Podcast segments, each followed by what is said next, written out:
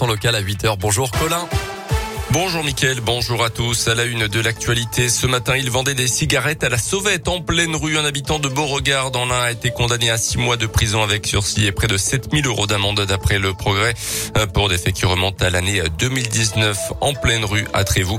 L'homme de 48 ans se garait sur un parking et revendait la contrebande directement aux clients. Je n'ai fait que dépanner euh, des amis, a-t-il déclaré à la barre selon les premiers éléments. Une grosse frayeur hier midi dans l'un, un avion de tourisme a connu un atterrissage mouvementé. Hier, l'appareil a dépassé la fin de la piste de l'aérodrome de Pérouge. Il a terminé sa course sur un chemin agricole sans euh, gros euh, dégâts. Le pilote et sa passagère n'ont pas été blessés. Une enquête a été ouverte par la gendarmerie du transport aérien. Un tiers de la biodiversité menacée en Auvergne-Rhône-Alpes, animaux, plantes ou encore champignons. Il y a environ 30 000 espèces différentes chez nous. Et même si des opérations de protection et de réintroduction ont permis de remporter certaines victoires, une espèce sur trois reste menacée. Olivier Richard est chef du pôle politique de la nature à l'Adréal, la direction régionale de l'environnement, de l'aménagement et du logement. On a eu des grands succès plutôt sur des espèces qu'on a favorisées, soit simplement des espèces qu'on a arrêté de persécuter et qui sont revenues euh, du coup, qui ont reconquis euh, leur, euh, leur territoire naturellement. Donc par exemple, voilà le, grand duc d'Europe, là, la loutre, le castor, les vautours.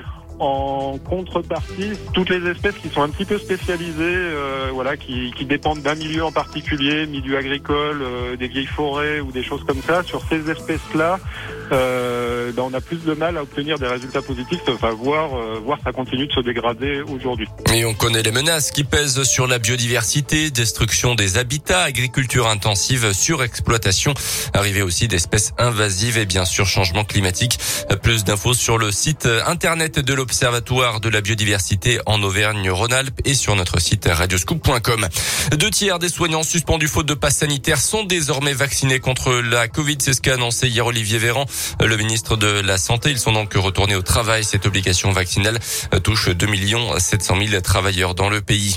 Une enquête ouverte dans le Gard après l'assassinat hier matin d'un homme de 35 ans, un père de famille abattu devant chez lui d'une balle dans la tête alors qu'il sortait pour aller travailler. Un drame survenu près de Nîmes, un artisan qui était inconnu des services de police.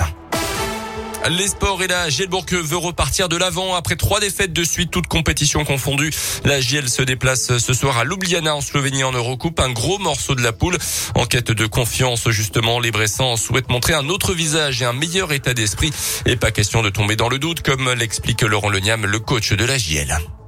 Il n'y a pas de raison d'avoir de doute. Quand on fait ce métier, euh, on a des avantages, mais euh, il y a aussi des, comptes à rendre, tout simplement. Il n'y a pas à avoir de la pression, il n'y a pas à avoir peur, il n'y a, a, rien à avoir de tout ça. Il faut simplement être focus et tout donner. Et samedi au portel, on n'a pas tout donné, loin de là. Certains ne sont pas au niveau attendu, ça c'est sûr. Et puis après, comme vous savez comme ça se passe, quand ça touche un, deux, trois joueurs, après c'est toute l'équipe qui doute. faut travailler, travailler, travailler, travailler, et puis on va voir. Il n'y a aucune crise ni quelque chose que ce soit. Voilà, en tout cas, moi, j'abandonnerai pas, je les abandonnerai pas, on va y arriver.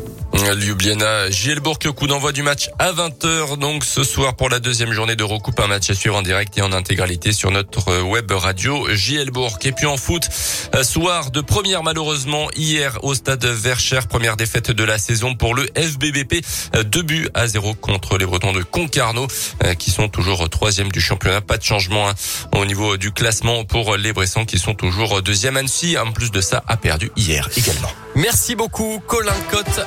Prochain scoop info.